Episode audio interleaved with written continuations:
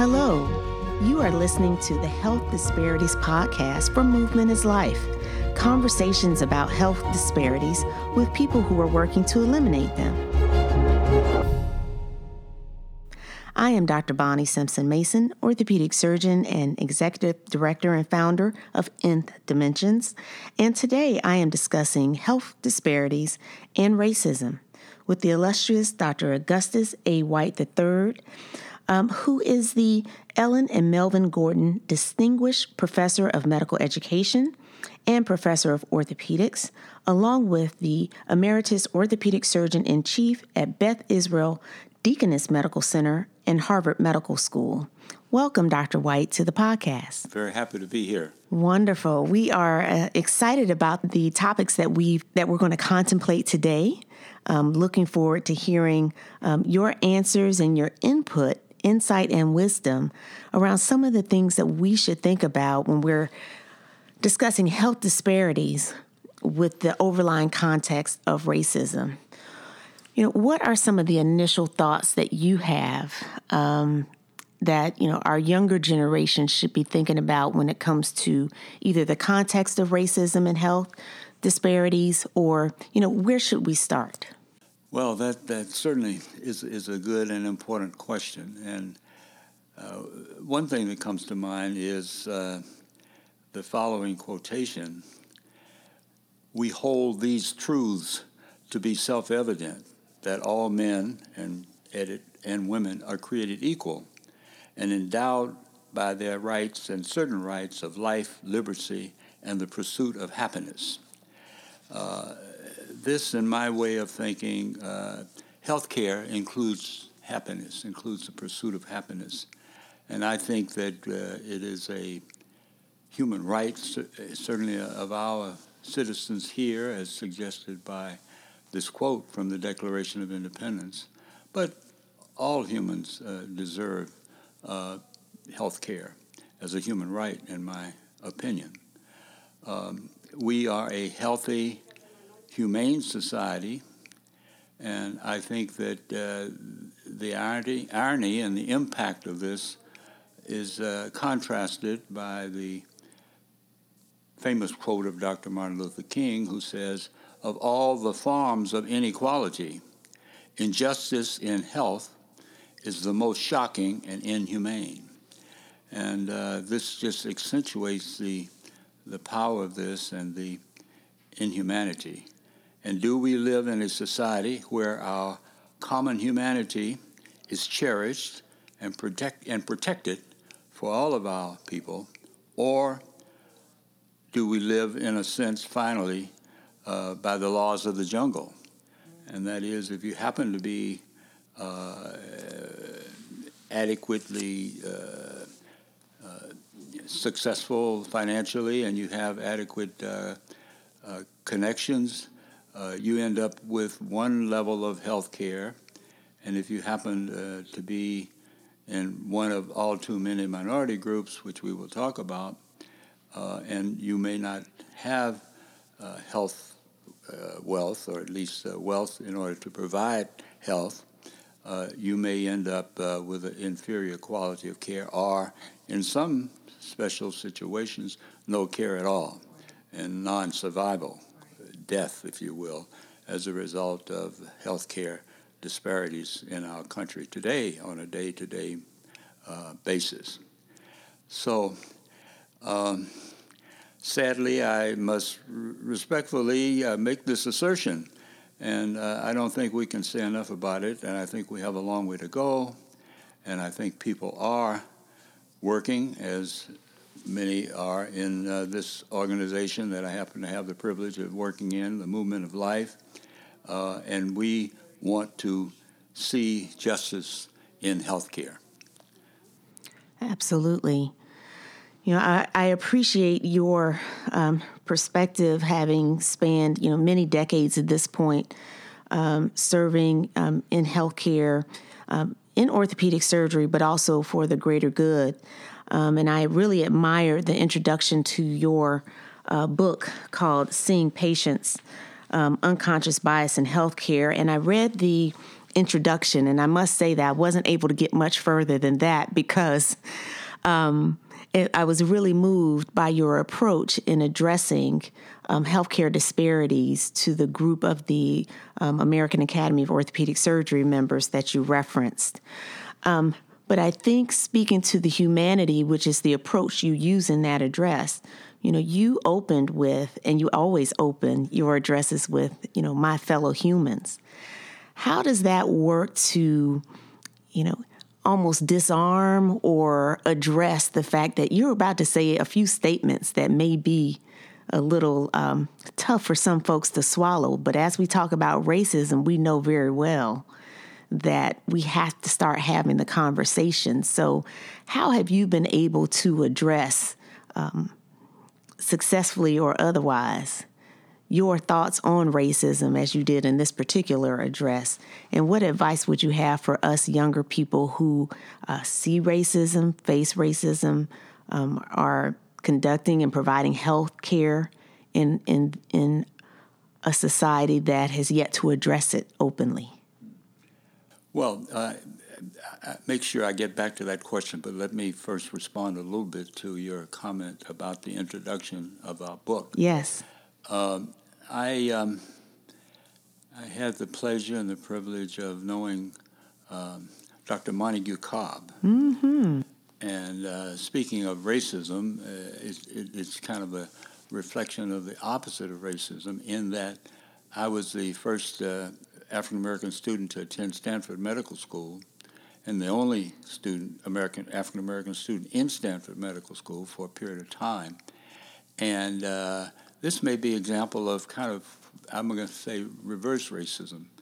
Uh, but what happened was uh, I got to know one of the uh, professors quite well in Stanford. His name was uh, Dr. Walter Greulich. He was a German, distinguished German professor who came to uh, Stanford as a, as a professor there. And uh, he must have noticed, well, here's this young African American guy, and no African Americans anywhere. So anyway, he said, uh, please, uh, if you ever have a chance, look up Dr. Montague Cobb and uh, tell him that I'm a friend. Uh, his friend, Dr. Greulich, told you to look him up, to seek him out. And so please do that. Well, to make a long story short, I, I did do that. And I did call Dr. Cobb. I happened to be in Washington, D.C. I did call him up and uh, explain the reason I was calling. And he said, Well, can you meet me at the Cosmos Club uh, tomorrow for lunch? Well, the Cosmos Club is an elite club in Washington, D.C., extremely elite. Anyway, he welcomed me, and I had the privilege of, of knowing him uh, over my professional life and his. And uh, I invited him to Yale when I was a, uh, on the faculty there, and I invited him to Harvard when I was on the faculty there, with the explicit purpose of, uh, I knew what a great speaker he was, his explicit purpose of uh, actually inspiring the African American medical students uh, at, at Harvard and at Yale. At this time, we had more students, of course, in. And, uh, and also, that was one purpose. The other purpose was, frankly, to show him off uh, to my white professors because he was such a wonderful orator and such a wonderful speaker. So, a very long introduction to your question. Uh, and he introduced his talk by my fellow humans. Mm. And after having heard that, every talk I've ever given, I always uh, addressed it with my fellow humans.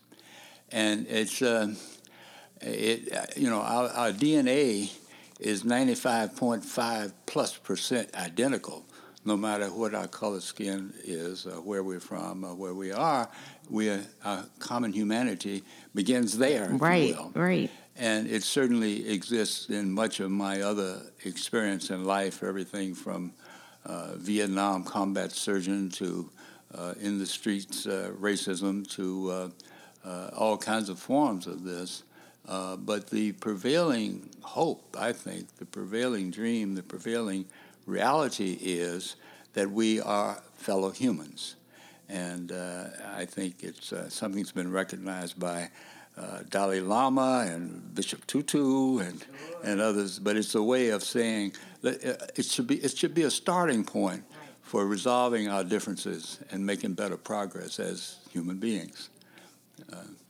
So, um, I, I, I, have digressed considerably. Would you well, refocus no, me? Yeah, no, that's quite all right because um, I think I, I, really appreciate you capturing um, that particular um, point of history and tying your um, evolution as you know as a surgeon and as a scientist to that of Dr. Montague Cobb, who was a distinguished scientist and surgeon at Howard University, um, for which you know there. I mean, we owe so much to him and his dedication to science. So us even bringing that, you bringing that to the forefront, so that those listening could see the ties of excellence that stem from you know long before now.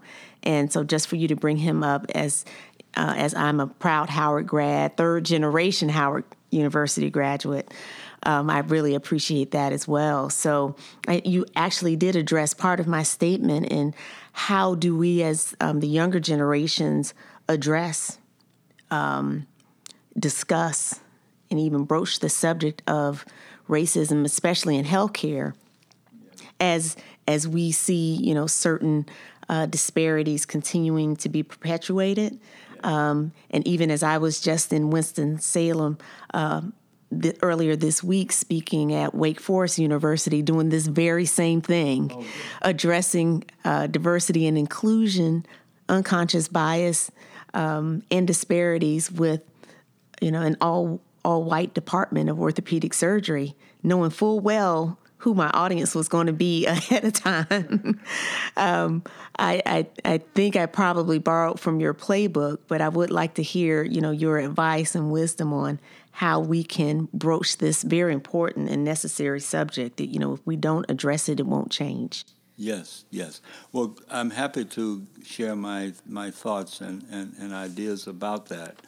Um, I think there, uh, you mentioned uh, diversity. I think diversity and inclusion is a very important uh, uh reality, ideal to address. It has uh, numerous uh, values for institutions, for people who are involved, and for making progress in the direction of beginning to eliminate uh, and adjust and correct for and protect our humanity and our as well as our ethnic uh, uh, citizenship, if you will. Sure. Um, and uh, so I, I, think that uh, that it's a very important ideal, and there are lots of uh, things to know about it, to learn about it. I have a couple of authors a couple of books that I would uh, would would recommend in that regard. Okay. And uh, it uh, one book describes very nicely the uh, the fact that organizations and uh, uh, places of business that have diversity do better. Okay.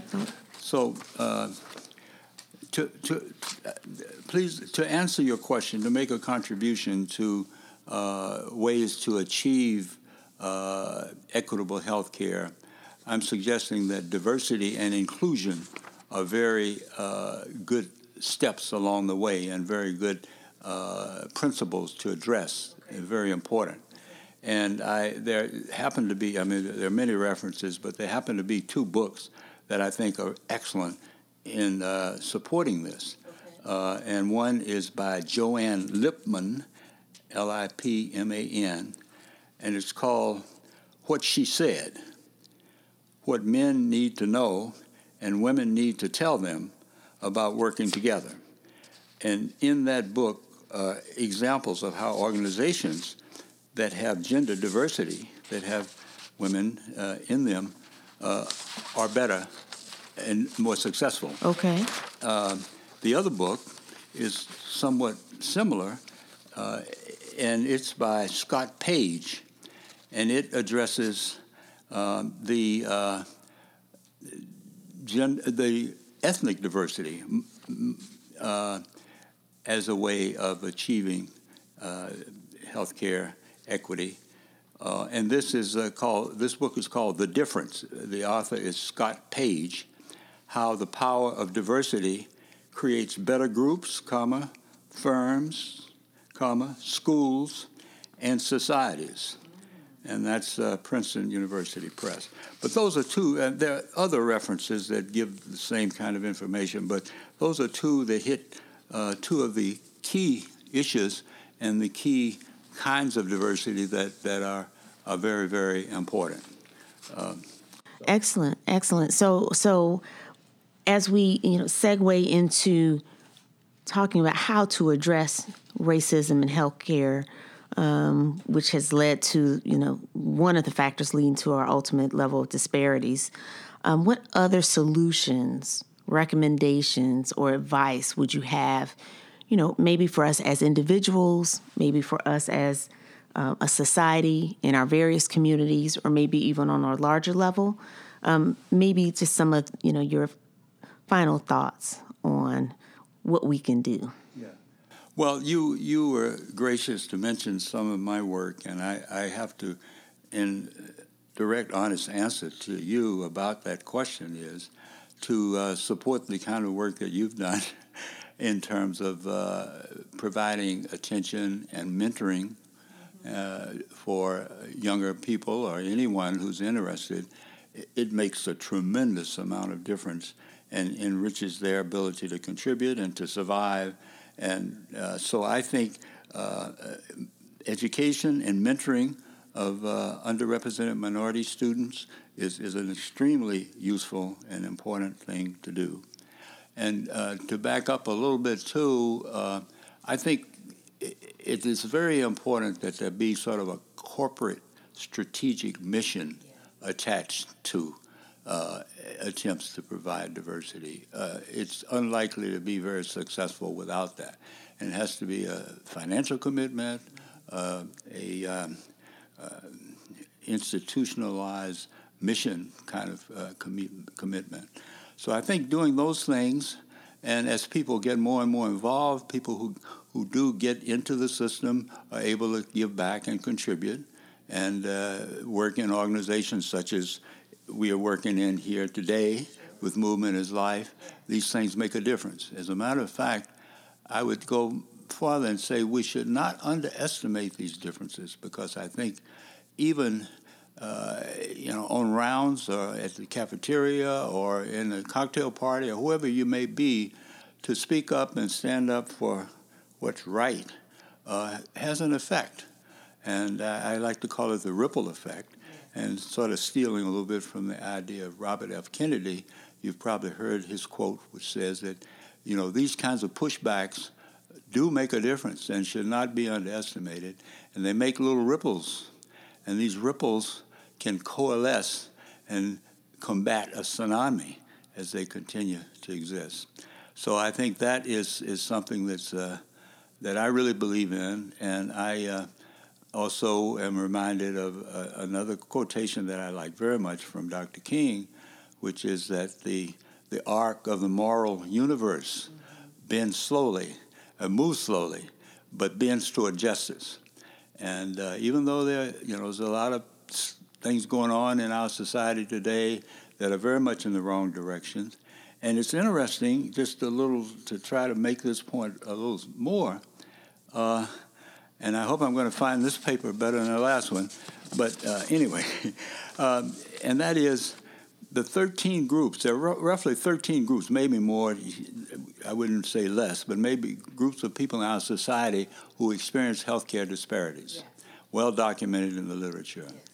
And uh, those 13 groups uh, that I here, I can say African Americans, the Appalachian poor, Asian Americans, elderly Americans, members of lesbian, gay, bisexual, and transgender gender communities, um, immigrants, Latinos and Latinas, Native Americans, overweight people, people living with disability, uh, and prisoners, and women, uh, our mothers, our daughters, our wives, our grandmothers, uh, if you will, all our fellow humans. And these groups all experience healthcare disparities. And believe it or not, it, you don't have to look very carefully to see in the last couple of years in our society how someone is being uh, highly visibly mistreated, if not assassinated, if not shot in, in, in a mass shooting. It's, uh, it's quite stressful. So it, it just emphasizes the fact that we, we want to devote out as much as we can of our energy and our goodwill uh, to trying to improve our fellow humans and ourselves uh, by making our environment, our society, uh, more humane. Well, Dr. White, it's just been an honor to interview you today um, for our Health Disparities podcast with Movement is Life. Um, I don't want it to be lost on our audience that you know you are uh, one of those persons whose shoulders we stand on. So we thank you for the ripples that you have created. Um, that uh, inspire us to create subsequent ripples, and for everyone listening to understand that you don't often get to sit across the table from someone who's um, made history. And as I, you know, progress in age, I'm coming to value these experiences more and more. So I hope our audience will as well, as well as take home um, and really think about and act on the recommendations that you've made, not just in terms of reading, but creating our own ripple effects and standing up for, you know, ourselves and members of those 13 uh, disparate groups here in the U.S. I think it's our responsibility, um, and I think we have to talk about it, which is the point of the podcast, so that we can embed that responsibility in future generations. So, Dr. White, thank you very much. Well, thank you very much. It's been a real pleasure to. Uh, to meet with you and speak to you and attempt to have this very engaging and enjoyable conversation with you. It's been great.